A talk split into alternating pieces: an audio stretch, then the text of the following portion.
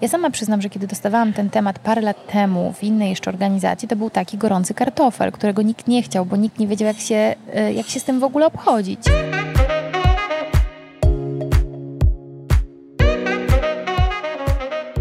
Cześć, zapraszam Was serdecznie do kolejnego podcastu Nowoczesny Liter. Dzisiaj moim wspaniałym gościem jest Malwina. Cześć Malwina. Cześć. Byś mogła, Malwina, tradycyjnie jak każdy gość tego podcastu powiedzieć kilka słów o sobie. Nazywam się Malwina Faliszewska. Jeżeli chodzi o, o sferę zawodową, to pracuję na stanowisku Diversity and Inclusion Manager, co może brzmieć trochę tajemniczo, ale pewnie to rozwikłamy dzisiaj. Um, a prywatnie jestem mamą dwóch e, córek, żoną, e, no i pasjonatką w ogóle rozwoju osobistego oraz e, budowania pewności siebie kobiet. Super. Ja też chciałem powiedzieć, że dzisiaj mamy taki mały eksperyment. Z Madzią nagrywamy w Cafe Nero. Pozdrawiam dla Cafe Nero oczywiście przy okazji. Także mamy w tle osoby, mamy pewnie też kawiarnię plus drzwi, które są niedaleko nas. Także przepraszamy z góry za te zakłócenia. No fajnie. Przy okazji mamy piękny dzień w końcu, prawda? Tak. Nie, nie pada po raz pierwszy od kiedy? Od, nie wiem, dwóch tygodni. Ja przyjechałem z Krakowa do Warszawy na ten, na ten podcast i przez Kraków przetaczała się najpierw fala powodziowa pierwsza, na szczęście poszła i nic się nie stało. I wczoraj jak wyjeżdżałem była druga i też na szczęście nic się nie stało. Także, ale patrzyłem Wisła też bardzo wysoko. Miałeś szansę zobaczyć. Słuchaj, to dobrze. To e, powiedziałaś, że zajmujesz się e, różnorodnością mhm. ogólnie w firmie. Powiedz mi, jak ty definiujesz e, różnorodność? Czym ona dla ciebie jest? Wiesz co, w ogóle... różnie ją definiuję, znaczy teraz definiuję inaczej jak, y, niż definiowałam ją jakiś czas temu, bo tematem różnorodności zajmuję się już jakieś, myślę, 7 lat. I kiedy zaczynałam e, rozmawiać o tym temacie i, i w ogóle dowiadywać się, czym jest taki ruch zwany różnorodnością, diversity, to wówczas myślałam, że chodzi tak naprawdę tylko o to, żeby zatrudniać jak najwięcej różnorodnych ludzi do organizacji, po to, żeby to było odzwierciedleniem społeczeństwa. E, dziś patrzę na to już dużo szerzej. Jakby nie chodzi już też tylko o to, żeby rzeczywiście mm, zatrudniać osoby, jakby, żeby patrzeć na tą jakby demograficzną różnorodność związaną nie wiem, z płcią czy z kolorem skóry. Oczywiście to jest jakiś tam wymiar, y, y, jakby pokazuje nam, czy mamy rzeczywiście różnorodne zespoły. Niemniej jednak dzisiaj patrzę już na to bardziej pod kątem takiej różnorodności opinii, myśli, e, punktów widzenia. Tak, mówi się o tym jako diversity of thoughts, e, tak szeroko. I, mm, i tak naprawdę dzisiaj wiem już, że różnorodność nie może istnieć, znaczy może istnieć, ale nie będzie skuteczna, tak jak chcemy na nią patrzeć, że mówiąc o niej w taki sposób, żeby ona przynosiła tą wartość dla organizacji, żeby żeby rzeczywiście korzystać, jak takie hasła padają, że właśnie różnorodne zespoły pracują lepiej, albo różnorodność e, to mm, przynosi kreatywność. Tak, to wszystko prawda, pod warunkiem, że właśnie jest e, jeszcze ten drugi element, czyli inclusion. E, I o inclusion to takie trudne słowo trochę w Polsce, nie wiem, tak trudno się go tłumaczyło przez wiele lat. Dzisiaj mówimy o kulturze włączania, o przynależności, czyli z jednej strony różnorodność mówimy o tym, że ona jest faktem, no bo ona jest już tak naprawdę, jak spojrzymy dzisiaj na, no może nie wszystkie firmy, ale wiele z nich, no to mamy kobiety, mężczyzn. Coraz częściej pojawiają się ludzie, obcokrajowcy. Zresztą każdy z nas jednak coś wnosi, tak? Czyli różne punkty widzenia, ma różne doświadczenia, e, a brakuje nam do tego tego inclusion, czyli takiego, um, takiej kultury organizacyjnej, która sprawi, że właśnie ludzie będą chcieli w tej firmie pracować, że będą się tam dobrze czuli, że będą e, mogli tak w pełni jakby wykorzystać swój potencjał, czyli że oni nie będą musieli zastanawiać się nad tym, czy oni tu pasują, czy nie, bo to będzie zapewnione, to będzie tak jakby taka baza. I dopiero wtedy mogą tak naprawdę zajmować się mm, właśnie y, dawaniem z siebie mak mak maksimum, tak? Także tak dzisiaj mówię o różnorodności, czyli różnorodność która musi być połączona z taką kulturą włączania. Ja też pamiętam, że przed naszym spotkaniem akurat ktoś przysłał do mnie bardzo fajną, e, fajną sentencję pod tytułem Różnorodność jest faktem, mhm. To włączanie czy inkluzywność jest wyborem. Mhm. I teraz chciałem też zapytać Cię o Twoją rolę, bo jakby nie znam zbyt dużo film, powiem szczerze, w Polsce. Powiem że znam jedną, czy Twoją, która ma tego rodzaju rolę w ogóle w organizacji. Jak to się wydarzyło, że firma zdecydowała się po prostu mieć dedykowaną osobę Malwinę, która zajmie się tego typu tematem? Wiesz co, no y, w ogóle To oczywiście nie jest takie oczywiste, bo dopiero teraz zaczyna się pojawiać coraz większy trend, y, że mm, firmy chcą takie stanowisko tworzyć. Jeszcze parę lat temu, jak ja zaczynałam przygodę z różnorodnością, to to zazwyczaj było mm, coś, co było z boku, takie nice to have, coś obok, dedykowane jakiejś osobie z HR-u. No i po prostu się tym zajmowała i w zasadzie no, naprawdę wy, myślę, że jesteśmy w ogóle w innym wymiarze dziś, a kiedyś, tak, jak, jak, jak na to patrzymy. Ja to swoje stanowisko muszę przyznać, że w mojej pierwszej firmie, w której już zaczęłam tak pracować, wykreowałam. Jakby nadałam mu takie znaczenie poprzez różnego rodzaju aktywności, że powstało oddzielne stanowisko. Kiedy przychodziłam do Deloitte, to tam już e, było stanowisko e, Diversity Inclusion Lidera e, na całą Europę Centralną, ale to jakby była osoba jest to partner, czyli osoba na jednym z najwyższych stanowisk w organizacji, która ma taką funkcję, czyli dba o to, ale też operacyjnie właśnie no, zostałam zatrudniona ja jako Diversity Inclusion Manager, aby no, też operacyjnie i, i koncepcyjnie w, działać, czyli można powiedzieć, że lider jest takim sponsorem, kimś, kto przetacza ścieżki, kto, kto też um, działa w imieniu, ale jednak też jest osoba potrzebna, która, która robi też taką operacyjną pracę, która widzi e, dużo rzeczy, która rozmawia z ludźmi więcej jeszcze, tak? I, i ma szansę na, na robienie tej, e, tej pracy. Także rzeczywiście niewiele firm, ale widzę, że coraz bardziej diversity inclusion nabiera na znaczeniu i e, coraz więcej firm traktuje to jako jeden z elementów strategii biznesowej. No właśnie, jak to pomaga biznesowi, powiedz? Czy ty masz, bo wiesz, jakby zawsze mówimy, że podcast kierujemy nasz podcast do wszystkich, natomiast mamy no, tutaj szczęście że mamy dużo osób z dużych firm w podcastach, mm -hmm. bo też takie mamy znajomych, więc tak się to później układa niestety. Ale też jakby y, ludzie później mówią, no dobrze, to jest takie, jak powiedziałeś wcześniej, nice to have, taki nowy trend, -hmm. jakby to, co nam to w ogóle daje, to jest niepotrzebne. Słuchasz podcastu Nowoczesny Lider. -hmm. Wiesz co, z tym tematem to, mm, to myślę, że jeszcze długo zejdzie, zanim rzeczywiście mm, w pełni wszyscy to zrozumieją, bo oj, mogłabym o tym mówić naprawdę bardzo długo. Jest wiele osób, które są takimi przyjaciółmi diversity inclusion, czyli tak, y, no okej, okay, fajnie, że jest, ale ja nie będę się w to angażować. Są ludzie, którzy w ogóle kontestują potrzebę diversity, no a są też tacy, którzy widzą rzeczywiście wartość, która z tego płynie. E, I, mm, I rzeczywiście e, chodzi, to nie chodzi o to, żeby tworzyć jakby tę kulturę pracy i to, żeby ludzie mm, no nie wiem, mieli przyjemnie w pracy tylko po to, żeby, żeby tak było, tylko tak naprawdę no w dzisiejszej dobie no, wojny o talenty, tego, że y, wchodzą nam na rynek coraz więcej, już w zasadzie weszli milenialsi, którzy też mają inne postrzeganie, y, ta kultura pracy naprawdę nabiera na znaczeniu. Jest rynek jeszcze nadal pracownika, E, ale to nawet nie tylko o to chodzi. Chodzi też o to, że w zasadzie cały świat się zmienia, firmy się zmieniają i żeby nadążyć na tym, nad tym postępem, nad innowacjami, na tym, żeby rzeczywiście wpadać na dobre pomysły, to potrzebne są naprawdę różnorodne zespoły. Pod kątem takim, żeby dopuszczać różne punkty widzenia, żeby ludzie e, no, tak, wie, tak, tak wiele, z, tyle ile nas jest, tak naprawdę tyle różnych opinii, różnych doświadczeń, tak pomysłów i tylko taka włączająca kultura pozwala na tą na uwolnienie tej pełnej kreatywności, więc to jest naprawdę potrzebne.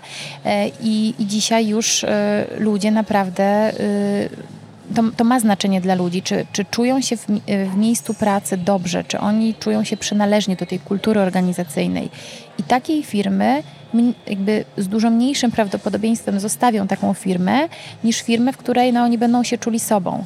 I to naprawdę coraz więcej firm tak naprawdę mm, patrzy na ten aspekt. Są firmy, które też e, bardzo mocno wspierają na przykład e, LGBT e, i w tym też widzą wartość ogromną i, i po prostu no, być może pewnie nie robią tego tylko i wyłącznie z takiego poczucia misji, ale z takiego poczucia, że po prostu wśród społeczeństwa LGBT są ludzie, którzy są świetnie utalentowani, którzy wnoszą mm, fantastyczne wartości. To samo, jeżeli chodzi o zatrudnianie osób z niepełnosprawnościami, tak?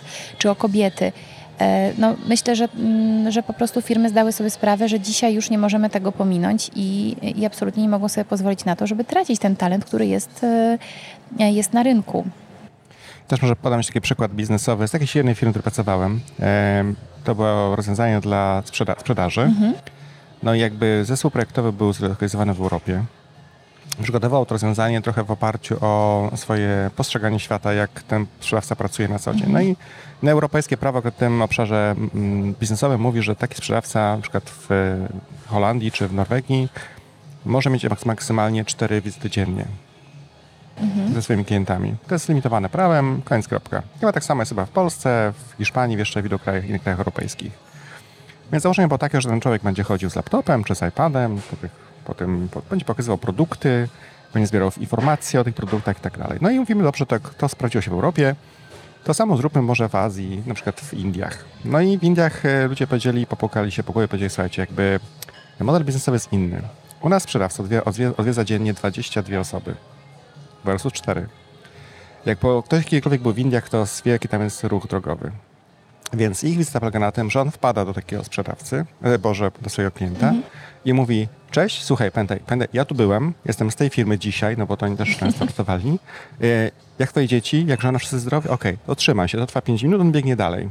I na swojej aplikacji już nie ma tabletu tak dalej, miał prostą aplikację, byłem, nie byłem w tym mhm. miejscu tak naprawdę.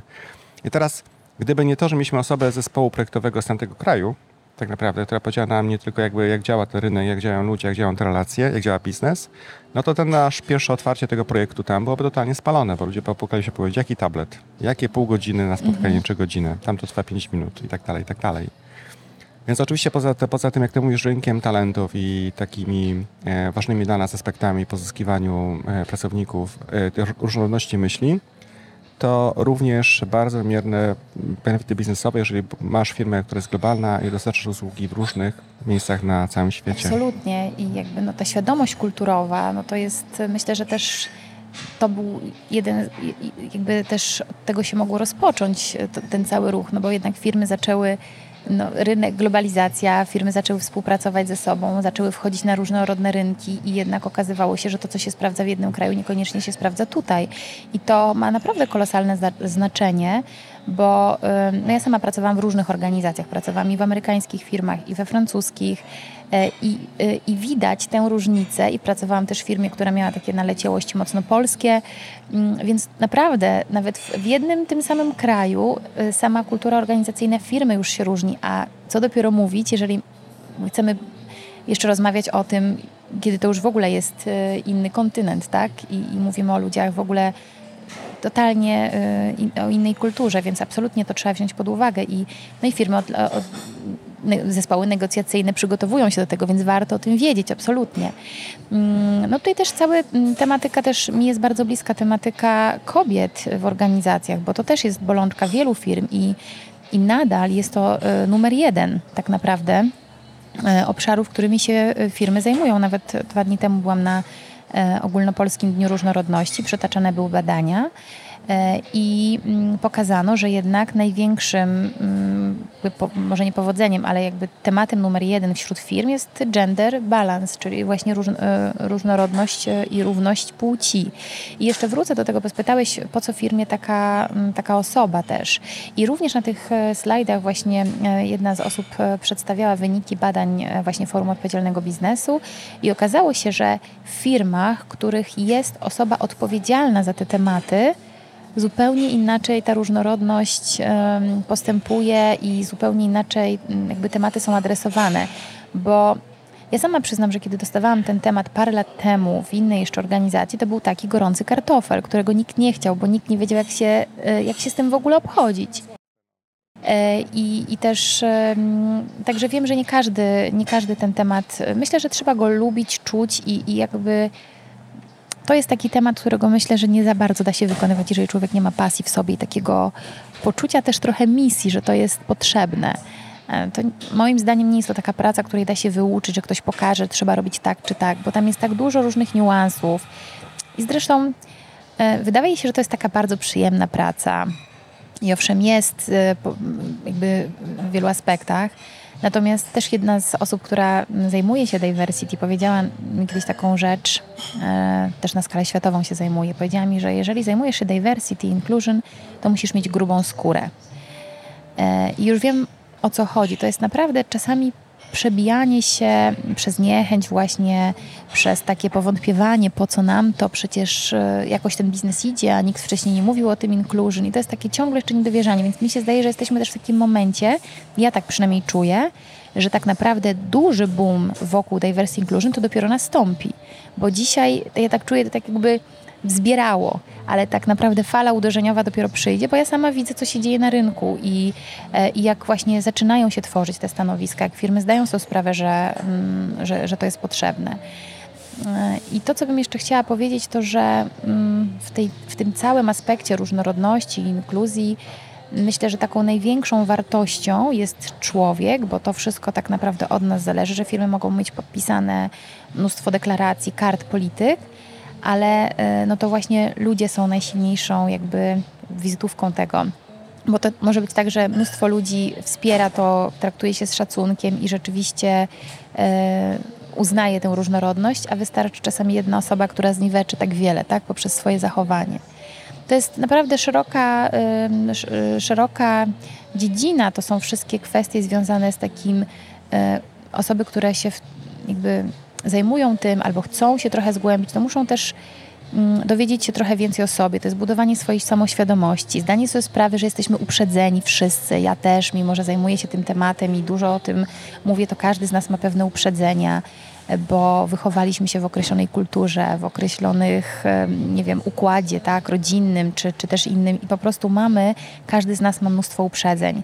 E, I też moja praca między innymi polega na tym, żeby budować tę świadomość ludzi, że y, no nie da się tych uprzedzeń ich zupełnie zniwelować, bo to jest niemożliwe. Natomiast możemy mieć świadomość, jakby zarządzać tym. Czyli na przykład, jeżeli um, bierzemy pod uwagę obszary na przykład rekrutacji, no to udowodnione jest, że w pierwszej kolejności jakby kierujemy się takim swoim pierwszym wrażeniem, takim, szukamy takich podobnych osób do siebie. E, no i właśnie, czy jeżeli ja mam tego świadomość, że moim pierwszym wyborem byłaby osoba, która w jakiś sposób odzwierciedla moje preferencje, to czy ja sobie właśnie zadam pytanie, czy na pewno nie będzie to powielenie, e, czy jeżeli osoba jest różna, to co rzeczywiście ode mnie, czy ma różne kompetencje, czy inne talenty, to czy naprawdę niepotrzebne mi jest to w zespole, bo mądrzy liderzy myśl, tworzą te zespoły poprzez to, żeby te kompetencje różnicować, co też no, dodatkowo jeszcze oprócz kompetencji, no te kompetencje ma ktoś, tak? Mają je kobiety, mają je mężczyźni, mają osoby z niepełnosprawnościami, mają osoby z LGBT, tylko fajnie, żeby właśnie dopuścić do siebie opcję, że właśnie no, chcę zatrudnić taką osobę, albo mi to nie będzie przeszkadzać, bo to oczywiście wymaga dużo wysiłku od nas, bo nam jest wygodnie, po prostu to jest łatwe.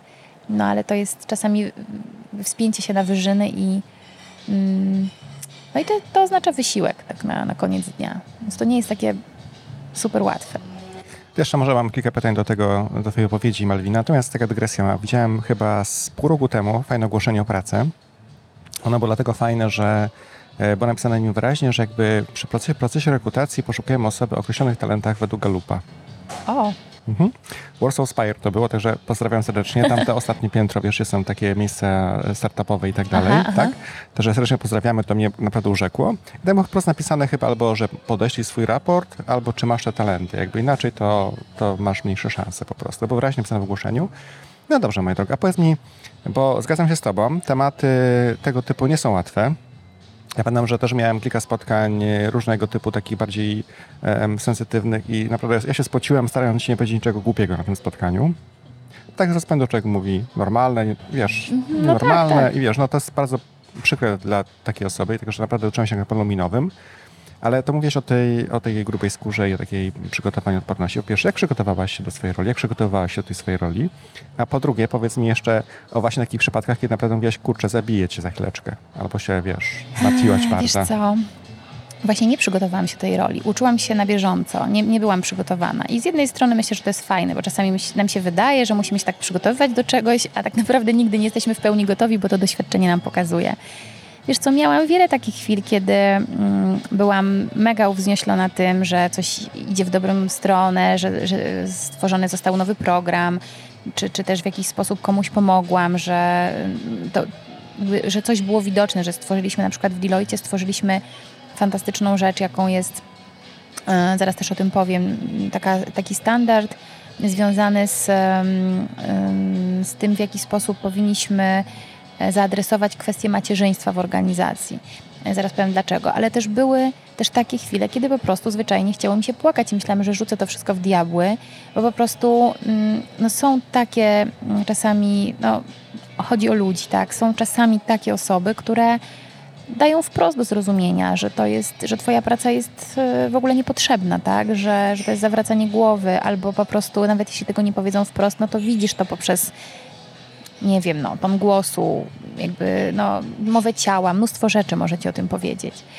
Mm, właśnie może właśnie powiem mm, Ci o tym, bo to też fajny jest przykład, jak ta różnorodność, jakby ta, jak ta moja praca może się przyczyniać do, do jakichś zmian w organizacji. Um, zacznę od tego, że, to jest myślę oczywiste, że biznes stworzyli mężczyźni. E, I nas, nas kobiet w biznesie nie było kiedyś. W związku z tym, jak um, planowane były ścieżki kariery, czy taki naturalny rozwój danej osoby, no to nigdzie tam nie było żadnej przerwy na okres macierzyństwa, tak? Mężczyźni nie są w ciąży i y, nie rodzą dzieci, nie muszą oddalić się na urlop macierzyński. No więc y, trochę tak było, że no, no właśnie mnóstwo badań jakby wokół tego jest, że ten, jednak ten, ten moment macierzyństwa jest newralgiczny i oczywiście no, z jednej strony to jest jasne, tak, bo ono późnia karierę, no, jakimś sposobem odchodzimy, no, nie możemy jej rozwijać będąc w domu z dziećmi. Mm, natomiast y, mm, okazało się, że być może można zminimalizować wpływ tego, tej przerwy na, y, na rozwój kariery kobiet. Bo co na przykład obserwuję? Nieraz to obserwowałam w różnych firmach i też z opowiadań, że nie wiem, kobieta zachodzi w ciążę, już trochę się na nią, ona się sama stresuje, że już zaszła w tą ciążę i e, myśli sobie, a nie będę się już angażować w te projekty, no bo bez sensu, teraz to pewnie za chwilę już nikt nie będzie mi nie chciał, chciał powierzać nic odpowiedzialnego.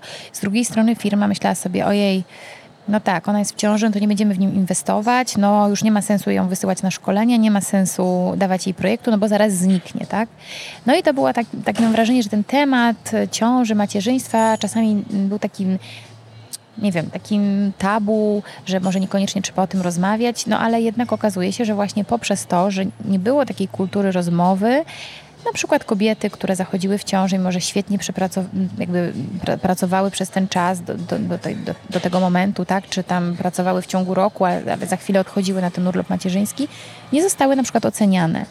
No i w organizacjach, gdzie funkcjonuje system oceny rocznej, czy tam półrocznej, czy jak, jakkolwiek to jest, no to one nie były oceniane, więc jakby nie było ich nigdzie zarejestrowanych i one potem znikały na jakiś czas i trochę wypadały z tego w ogóle obszaru rozważania ich do, do czegokolwiek, tak? Potem już znikały ich nie było. E, I my w Deloitte zrobiliśmy takie mm, też badanie i później e, stworzyliśmy taką politykę, o której powiem, że właśnie mm, po pierwsze y, w tej polityce zapisaliśmy taką obowiązkową e, konwersację, my to nazywamy meaningful conversation, czyli taka rozmowa przełożonego z, czy nawet powiedziałabym partnera, nie musi to być bezpośredni przełożony, ale danej, danej funkcji z, z osobą, z kobietą w ciąży o tym, słuchaj, Zależy nam, żebyś tu wróciła. Jakie masz plany? Super, że jesteś w ciąży, jakby cieszymy się razem z tobą. Jakby doceniamy cię za to i za to i chcemy Cię ocenić, tak? Czyli mamy taką, że, że zapewniamy teraz, że jeżeli osoba nawet nie przepracowała pewnego, pełnego roku w tym cyklu u nas, no to jest oceniona. E, co no, daje jej e, jakby szansę na to, żeby udokumentować, jakby docenić ten, ten rok pracy. Tak? Również ta osoba w naszym przypadku ma e, prawo do bycia rozważoną w promocji, ale także do zmiany wynagrodzenia, czyli do podwyżki. Jeżeli ona świetnie swoją pracę wykonywała, no to my chcemy ją za to wynagrodzić. Tak? No i teraz jak to z, tą, jak to z, tą, z, tym, z tym awansem? Też jakby elementem tej, mm, tej rozmowy jest to, żeby jakby no, przede wszystkim podsumować e, wyniki pracy, porozmawiać o przyszłości. E, oczywiście nikt nie musi wiedzieć od razu, czy wróci za pół roku, jakby wiemy, że, że e, priorytety się zmieniają, ale jeżeli ta osoba była, jakby promocja byłaby jej dana, gdyby tylko nie była w ciąży, to my jej tę promocję oferujemy. Oczywiście finalnie decyzja należy, jakby leży po jej stronie, bo bo no to ona wróci, może będzie miała inne priorytety, może będzie chciała zwolnić na chwilę, ale jakby jest taka opcja, jakby rozmawiamy o tym. Drugą rzeczą jest no właśnie ta ewaluacja, czy ta rozmowa, później jest ewaluacja i promocja, to, jest, to, są, to są dwie rzeczy. Potem mamy taką rzecz jak jakby takie connectivity, czyli połączenie z firmą, E, czyli w tym czasie, mm, jeżeli ona odchodzi na jakiś czas, chcemy na, przynajmniej na pół roku zostawić jej komputer. E, jakby jeżeli ona chce być jeszcze w kontakcie z organizacją, nie po to absolutnie, żeby pracować, ale jeżeli chce sobie zajrzeć na intranet, pozostać w kontakcie, czuć się taka włączona, bo to też nie zawsze jeśli firma faktycznie wszystko zabiera, to, to też jest takie poczucie, że ja już jestem taka poza organizacją, tak? I kolejna rzecz to jest takie wsparcie przy powrocie czyli właśnie no też e, w zależności, to też chodzi o to, że nie wiem, e, ustalamy z tą osobą, że jej klienci do niej wrócą, a przynajmniej w jakiejś części, no bo kiedy jej nie ma, oni muszą być akurat w naszej firmie, no to pracuje się głównie z klientami i na tym to polega. Więc wraca jakaś tam pula klientów, jest też wsparcie, mamy też program mentoringu rodzicielskiego, więc jakby e, chcemy zaadresować te cztery elementy, które wierzymy, że sprawią, że ten, e, ta przerwa na okres macierzyński nie będzie aż tak opóźniała e, kobiet w karierze, jak to się dzieje, e, jak to się dzieje na przykład dzisiaj, czy mogło się dziać dzisiaj, tak? Więc i, i, i zobacz, to właśnie o to chodzi, że wcześniej nikt się tym nie zajmował. Po prostu się tym nie zajmował, no bo, nikt, bo wiesz, większość mężczyzn jednak awansowała, jakby okej, okay, no rodzisz dziecko, twoja sprawa i jakby nikt, nikt, nikt nie, nie interesował się tym, że kobiety mają właśnie taki, um, wiesz, model, jeżeli, chcą, a większość kobiet chce jednak w tą ciążę zajść i mieć dzieci, no to y, teraz dzisiaj mamy odpowiedź na to, że jakby adresujemy ten temat, że jest na to pomysł i naprawdę wierz mi, że firmy naprawdę walczą o to, żeby te kobiety po y, urlopach macierzyńskich wracały. I to nie jest już tak, że firmom jest obojętne, czy ktoś wróci, czy nie, bo jeżeli kształciło tą ekspertkę przez wiele lat, to to jest ogromna strata dla firmy, jeżeli ta osoba odchodzi. No i właśnie, kiedy odchodzi? Odchodzi wtedy, kiedy wie, że na przykład w tej pracy nie będzie się e, nie wiem, że, że, że ta organizacja na przykład nie będzie brała pod uwagę tego, że jestem matką, że chcę mieć elastyczny czas pracy, że to będzie źle widziane, tak? Więc to są wszystkie te aspekty, którym się trzeba zająć. No bo ona wróci, jeżeli będzie wiedziała, że to, że ona ma dziecko, że ma rodzinę, nie będzie wpływało już na, mm, nie wiem, na, na to, że ona będzie mogła się w tej organizacji dalej rozwijać. Więc to jest jeden z takich projektów, które robiliśmy, e, robiłam ostatnio. Bardzo się cieszę, że ta polityka powstała i myślę, że wiele firm się też mm, też inspiruje tym przykładem i też wymyśla swoje rozwiązania, oczywiście dostosowane do swoich organizacji, ale temat macierzyństwa jest absolutnie e, jednym z takich e, ważnych elementów rozwoju kariery i talentów w organizacji. Zapraszam Cię do wysłuchania innych podcastów. Odwiedź nowoczesnylider.pl. Super, a czy Wy dzielicie się również takimi doświadczeniami czy praktykami z innymi firmami? To są różnego rodzaju takie e, platformy, fora wymiany e, doświadczeń, kiedy, mm, kiedy właśnie wymieniamy się takimi praktykami. Mamy też e, no jest mnóstwo różnych mm, możliwości do tego. Jest chociażby mm, Leader Scene, który ty też znasz, program cross mentoringu, gdzie te tematy podnosimy. Jesteśmy również w Forum Odpowiedzialnego Biznesu, sygnatariuszem Karty Różnorodności, więc absolutnie dzielimy się też, spotykamy się czasami z różnymi e, organizacjami, gdzie często no, moje koleżanki, z którymi się spotykam z innych firm, też często zaangażowane są w, w podobne tematy. Nawet jeżeli nie mają e, takiego stanowiska wprost, no to jednak ten temat gdzieś tam jest w organizacjach adresowany. Także wymiana jest. Deloitte nawet stworzył niedawno taki, takie narzędzie Diversity Inclusion Rating dla swoich klientów. Także to też pokazuje, że jest taki popyt na rynku, że to jest potrzebne. Więc tak, dzielimy się. Dlatego pytam, że być może ktoś wysłucha tego podcastu powie tak, kurczę, czuję, to jest ważna sprawa i chciałbym, chciałabym rozpocząć e, pracę nad tym. To jak ma wystartować? Wiesz co, ja zawsze chętnie y, spotykam się z każdym, kto przychodzi i mówi, słuchaj, podpowiedz mi, od czego tu zacząć, więc y, ja zapraszam do siebie, zawsze znajdę czas, żeby pogadać przez telefon, jest też mnóstwo opracowań, publikacji, ale wiadomo, to też czasami taka rozmowa daje dużo więcej, tak? Bo ja też e, pracowałam w różnych organizacjach i na przykład też widzę, że na inne rzeczy sprawdza, zwraca się uwagę na przykład w firmie, w której teraz pracuję, a na inne rzeczy można było zwracać uwagę w firmie, na przykład, której głównym problemem była, e, było to, że mieliśmy mm, odchodzących pracowników na emeryturę, ale to w takiej liczbie jak na przykład 800 do któregoś roku, więc na przykład to jest inny wymiar różnorodności, kiedy trzeba za, zapewnić wymianę mm, e, wiedzy, też e, wprowadzić młodych pracowników, zadbać o współpracę starszych z młodymi. Także jakby każda firma ma swoje wyzwania, ale to, co myślę, że jest kluczowe, to mm, poparcie zarządu czy, czy osób najważniejszych w organizacji no bo bez tego to myślę, że w ogóle nie ma, y, no, no to nie ma racji bytu. No, jednak na te projekty też potrzebny jest budżet, e, a jeżeli nie ma tego budżetu, no to, no to często y, te projekty umierają śmiercią e, naturalną albo po prostu nie ma aż tyle siły, no bo każdy ma dużo siły na początku, ale jeżeli widzi, że e, no, nie ma odpowiedzi po drugiej stronie, no to, to po prostu każdego motywacja się może skończyć prędzej czy później. Więc nawet, nawet to, że moja firma ma budżet na to, żeby mnie zatrudnić, no to też już jest znak na to, że ta różnorodność jest ważna. Więc absolutnie Deloitte od lat y, różnorodność wspiera i myślę, że jesteśmy e, jedną z firm, która, która bardzo mocno na to stawia, nie tylko w Polsce, ale przede wszystkim na całym świecie. Mnóstwo świetnych badań jest Deloitte Australia, gdzie na przykład mogę polecić słuchaczom i słuchaczką, e, słuchaczką Juliet Burg, która jest naszą taką partnerką w Deloitte Australia i ona się właśnie zajmuje human capital i głównie publikuje na temat diversity inclusion. Jest mnóstwo bardzo ciekawych artykułów tej osoby. To może podlinkujemy na blogu przy okazji. Mhm, też właśnie chciałem Malwina powiedzieć, bo być może to jest dla Ciebie taki też dobry moment, by pomyśleć o takim, e, takim blogu Malwina Edu. Malwina Edu? jeszcze Diversity Edu. Może być Diversity Edu, ale Malwina no. mi się bardziej podoba. Okej. Okay. Jakby nie wiadomo, że to ty, że to ty personalnie. Aha, okej, okay, dobrze, znaczy, że, że, cokolwiek zrobisz, będzie super, natomiast myślę, że e, jeśli nie ma takiego jeszcze miejsca w Polsce, wiesz, gdzie można właśnie poszukać informacji, inspiracji, a później ewentualnie nawiązać śwież kontakt, relacje, no to dzisiaj nawet, nie wiem, na Facebook i Instagramy, Twittery, cokolwiek od tego startować, może warto, wiesz, bo jest, ale wiesz co, są mhm. też tego typu organizacje, są. które jest mhm. świetna organizacja w Krakowie, do której cię też mogę o, odesłać, super. bo teraz ty jesteś w Krakowie. E, Diversity Hub. E, no Tomek Dąbrowski, Jania Zaroda Dąbrowska, małżeństwo, które mm, właśnie zajmuje się tematem różnorodności i organizuje bardzo fajne e, tematyczne konferencje, więc tym razem ja też cię zlinkuję. Bardzo dziękuję. Z przyjemnością porozmawiam. My to przy okazji popijamy sobie herbatę i wyciskany sok. To jest jeden z benefitów bycia w Cafe Nero, tak. a nie w biurze na pewno. Tak. No dobrze, bez, oprócz wszystkiego tego, że zajmujesz się oczywiście e, kwestią e, w pracy, no i masz rodzinę i dzieci i tak dalej, napisałeś też książkę. Napisałam. Mhm.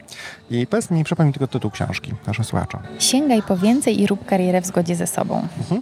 I książka jest e, o czym i dedykowana, czy kierowana ku komu? To jest książka, którą stworzyłam z myślą o kobietach, bo to jest tak naprawdę moja taka największa pasja. To rzeczywiście sama zauważyłam, że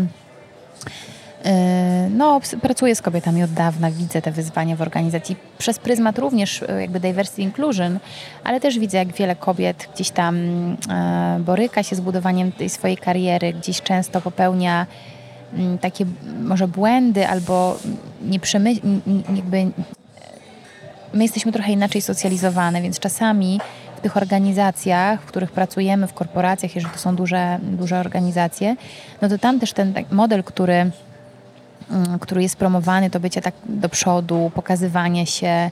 My, my, kobiety od dziecka socjalizowane jesteśmy w takim duchu, że właśnie nie powinnyśmy aż tak bardzo eksponować siebie, pokazywać i czasami widzę, że kobietom jest po prostu z tym trudniej. Że, mm, a z drugiej strony widzę, że liderzy tak jak słyszę też, jeżeli kobieta nie podnosi ręki sama do góry, oni uważają, że widocznie nie ma takich ambicji, albo widocznie nie jest tym zainteresowana.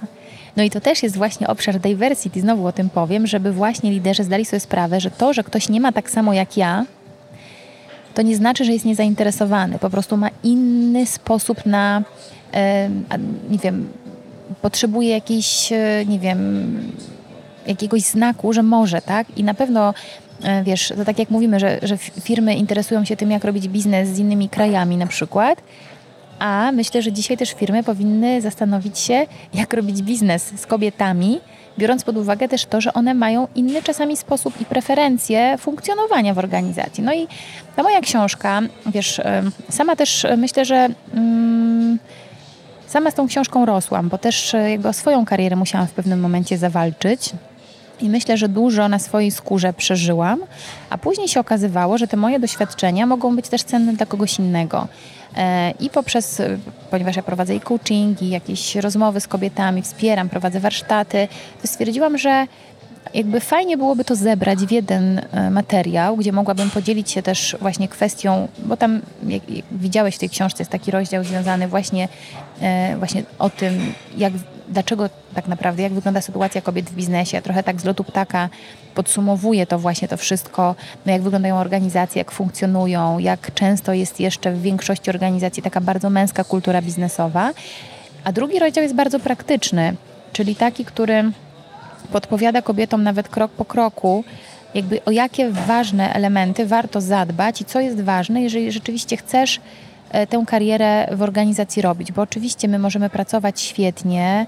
E, często kobiety pracują jak mróweczki pilnie przy swoim biurku i są tak zajęte, że nie pomyślą o tym, że na przykład ważny jest networking albo że to, że wychodzę i porozmawiam z kimś, jest czasami dużo bardziej cenne i będzie miało większą, um, większą wartość dla mojej, e, dla mojej kariery, jeżeli ja e, no właśnie poznam ludzi, dowiem się, jakie są projekty, jeżeli ludzie mnie poznają, jeżeli ja trochę powiem więcej o swojej pracy, a nie będę tylko siedzieć, dłubać przy biurku, robić świetną robotę, o której nie wie nikt poza mną i moim szefem na przykład, tak, czy moją szefową. Więc też tam jest, ja, ja zwracam uwagę na kwestię właśnie tak celu, e, budowania tej sieci kontaktów, networkingu. Mówię też o o budowaniu swojej marki, o takich też trudnych sytuacjach w pracy, które nam się zdarzają, że właśnie no, jak, y, jak radzić sobie z takimi sytuacjami, kiedy właśnie nie wiem, ktoś nam mówi coś tak między oczy, że aż nas, wiesz, yy, i, często brakuje nam w danej y, sytuacji yy, w ogóle pomysłu na to, co można odpowiedzieć, tak? I to, ta odpowiedź przychodzi później, właśnie co zrobić wtedy, jak odpowiedzieć. Bo wiele, jakby wiesz, no to ta książka się wzięła z moich doświadczeń, z rozmów z kobietami. No i trzeci rozdział to, to rozdział taki poświęcony budowaniu pewności siebie, chociaż może powinnam go zrobić jako drugi rozdział, bo pomyślałam sobie, że bez um, ugruntowania siebie, zbudowania tej pewności siebie, to można dużo mówić o networkingu, o budowaniu marki, ale jeżeli osoba sama nie będzie wierzyła w to, że może, że jest wartościowa, no to na pewno nie będzie tak skuteczna. No i jeszcze jest tam taki element o tym, jak życiowy partner jak, jak, jakby jakie ma znaczenie w, w, jakby w budowaniu kariery, bo ma ogromne i niebagatelne. A jakie ma? No wiesz, przede wszystkim takie, e, że musi wspierać, e, bo no, jak pewnie wiesz o tym, jak to jest, że no, kobiety w związkach często bardzo mocno właśnie poświęcają się albo też nie, nie dają sobie prawa do tego, że one też mogą się rozwijać, tak? I je, jeżeli mają wspierających partnerów, którzy y, wspierają ich, akceptują to, którzy, nie wiem, właśnie przejmą część obowiązków y, albo no właśnie kiedy są jakieś delegacje czy wyjazdy, po prostu nie będą z tego robić awantury, tylko wesprą, tak? Czy też już przy dzieciach, czy odbieranie. No jakby jest mnóstwo, jakby na polu już jeżeli pojawiają się dzieci, to absolutnie, no to, to, to, to musi być partnersko, bo, bo inaczej się po prostu nie da. A ja też jestem, wiesz, e, taką osobą, która nie jest wojującą feministką, bo e, dla mnie na przykład te wartości rodzinne są ogromnie ważne i też mm, nigdy nie myślałam, żeby to była taka kariera po trupach do celu. Dlatego dla mnie ważne jest to w zgodzie ze sobą, bo też uważam, że to nie chodzi o to, żeby każda z kobiet teraz, wiesz, startowała do roli prezeski czy dyrektorki, bo być może nie każda do tego e, aspiruje. Mi bardziej chodzi o to, żebyśmy czuły, że jesteśmy w miejscu, w którym chcemy być. Czyli żeby obce nam było takie uczucie, że ja jestem w takim miejscu i tak naprawdę czuję, że wcale tu nie chcę być, mogę więcej, umie, umiem więcej, ale na przykład nie odważam się, bo e, no bo wydaje mi się, że ucierpi na tym rodzina na przykład, ale pytanie jak ucierpi, czy to jest tak, że rzeczywiście to chodzi o, o czasu do czasu jakieś wyjście, czy to chodzi faktycznie o wsparcie partnera, a może po prostu nie wiem jak to zrobić, jak pójść dalej. Więc y, fajnie, żeby. Ja miałam takie dług, y, przez długi czas takie wiesz, uczucie y, w swojej pracy jeszcze jakiś czas temu, że, że czułam takie, takie, takie niespełnienie i takie wiesz, ambicje ogromne i czułam, że utknęłam i miałam w ogóle w pewnym momencie takiego pomysłu na to, co ja mam zrobić, żeby zrobić krok dalej. Nawet o tym swój TEDx Talk e, miałam w zeszłym roku e, na TEDx Warsaw Women. A masz go nagranego, nagranego No również? jest, no to na podlinkujemy również, super. Tak, także jest, jest. I tam jest taka historia właśnie o tym, jak czasami powiedzenie nie może spowodować, e, jakby może obrócić naszą karierę na plus. Czyli czasami im gorzej, znaczy może nie tak, nie im gorzej, tym lepiej, ale czasami trzeba się sprzeciwić, żeby ktoś dał nam szansę pójść dalej. Ale więcej ci nie powiem, żebyś posłuchał. Na pewno. Ja też powiem Ci, że tu nie zdradzę programu mentoringowego, więc jakby e, mam nadzieję, że nie, nikt nie połączy kropek, ale miałam mam która jakby jest też na bardzo wysokim stanowisku w firmie i utknęła, tak jak mówisz właśnie. I też dlatego zachęcam do tych programów mentoringowych pani i panów również, ponieważ e, z perspektywy jej e, po jednej rozmowie dosłownie odblokowała się zupełnie e, potencjał kariery. Zupełnie. Jakby były proste rzeczy, które ona zachęciłem, żeby zrobiła. A To super dobrze poszło. A przy okazji też będę ukrywał, że my z kolei, kojarzysz poza Mentoring Walk, taki Mhm, mały, tak, wiesz, tak. copy and paste z, Z, z Vital Voices. z Vital Voices. Mhm. Natomiast y, też tam się okazało, że była bardzo duża potrzeba, okazuje się, żeby również tego typu wydarzenia organizować dla panów. Mhm. Najbliższe będą już to y, organizowane, będą mieszane wydarzenia. Super. Panie i panowie. I nawet same panie powiedział, że to jest przepraszam, fantastyczny pomysł i bardzo tego zachęcają. I chcemy robić też w Krakowie. Wow, wow, super. Ja w ogóle jestem ogromną fanką mentoringu. Uważam, że to otwiera wiele drzwi. E, Też zachęcam do mentoringu kobiety i jestem naprawdę orędowniczką, bo jeżeli jest ktoś, kto chce podzielić się wiedzą, a ty możesz tę wiedzę wziąć, to jest po prostu fantastyczne, bo e, to czę- często skraca drogę dojścia, po, pokazuje to, co czasami, to, to takie niuanse, których czasami nie widzimy, tak? Em, Że oczywiście dowiedziałybyśmy się ich, czy dowiedzielibyśmy się, ale musielibyśmy nad tym trochę popracować, czyli sami przez to przejść. A czasami to po prostu skraca, tak? E, Albo potrafi, tak jak powiedziałeś, odblokować kogoś i, e, i, i sprawić, że, że ktoś pójdzie dalej. Więc jakby dla mnie mentoring jest e, fantastycznym narzędziem i uważam, że, że warto postarać się, nawet jeżeli nie jest się e, członkiem czy członkinią żadnego stowarzyszenia, to że tak naprawdę na własną rękę też mentora można znaleźć e, z rekomendacji, czy wystarczy, że chcemy, tak? To, no to oczywiście czasami nie jest takie super łatwe, ale myślę, że wykonalne. Mm, Także zachęcam, bo to rozwojowe. Jak najbardziej. To wiesz co, jeszcze może zadam Ci takie pytanie, dobrze się wytnie później, ale y, czy ewentualnie dla dwóch pierwszych osób, które napiszą do Ciebie albo na Facebooku, albo gdziekolwiek sobie życzysz, może jakieś dwie książki od Ciebie dla nich w prezencie? Oczywiście. Dobra. To napiszemy na blogu, jak się z Tobą skontaktować, Dobrze. aby, y, aby dostać taką Nie ma książkę. sprawy, będę z przyjemnością. Chętnie, bardzo zachęcam. Jeszcze ostatnie pytanie, tylko zainspirowała mnie moja koleżanka, która siedzi w mojej w pracy obok mnie tuż. Ona powiedziała, że zarządza nie, wolałaby zarządzać nie czasem pracy, ale swoją energią w pracy. Mhm. Em, To jest fajny, to jest fajny bardzo pomysł, Fajny. bo faktycznie ma się takie piki e, energetyczne, później ma się trochę gorsze momenty energetyczne, to naprawdę ja to myślę, że to ma sens. A ty jak sobie radzisz z takim tematem? Wiesz co? No właśnie tak się zastanawiałam, jak ja tym zarządzam. Hmm. Wiesz co? Staram się trochę chyba jednym i drugim, ale do tego wszystkiego tak sobie myślę, że jeszcze muszę zarządzać potrzebami mojej rodziny w tym wszystkim. I czasami to jest tak, że po prostu no nie mam aż takiego super komfortu, że mogę sobie tak myśleć, że wiesz, najlepiej to mi się by wstawało o, nie wiem, dziewiątej i bo wtedy mam najwięcej energii, bo na przykład widzę w weekend wstanę później i wtedy jest zupełnie inna energia. E, Ale no muszę to dostosować też do rytmu dnia mojej rodziny i, i ale myślę, że idzie mi całkiem nieźle. Jestem całkiem z tego e, zadowolona, jak idzie, chociaż oczywiście są gorsze i lepsze momenty. Wiesz, sama widzę, że to absolutnie Miałam taki moment jakiś czas temu w pracy, kiedy naprawdę mm, byłam mocno przytłoczona i absolutnie natychmiast odbiło się to na, e, na tym, jak właśnie jak moja rodzina zaczęła postrzegać to, że, że nagle im zaczęło brakować. Widzieli, że jestem nieobecna, że wchodziłam do domu, wiesz, e, po prostu ciągle z, e, z myślami w pracy I, widzę już, że to jest naprawdę destrukcyjne. Więc cieszę się też, e, że coraz więcej mówi się o work-life balance. E, I mam nadzieję, że nie będzie się tylko o tym mówić, tylko ludzie zaczną to doceniać, bo wiesz, dużo jest takich deklaracji, żeby ludzie zadbali o ten work-life balance, ale i też jest dużo takich oczekiwań, żeby no właśnie pracować z domu, e, po pracy, tak? tak? Firmy mają takie, wiesz, czasami oczekiwania, że, że musisz dać siebie więcej.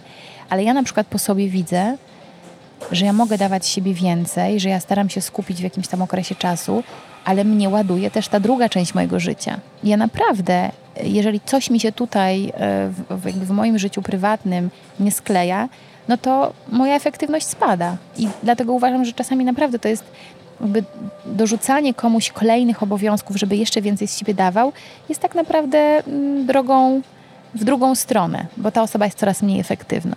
Więc myślę, że firmy, mam nadzieję, że coraz więcej o tym będą e, mówić i, i, i, nie tylko deklarować, ale też dawać e, świadomie ludziom przestrzeń do tego, żeby mieli też ten czas prywatny.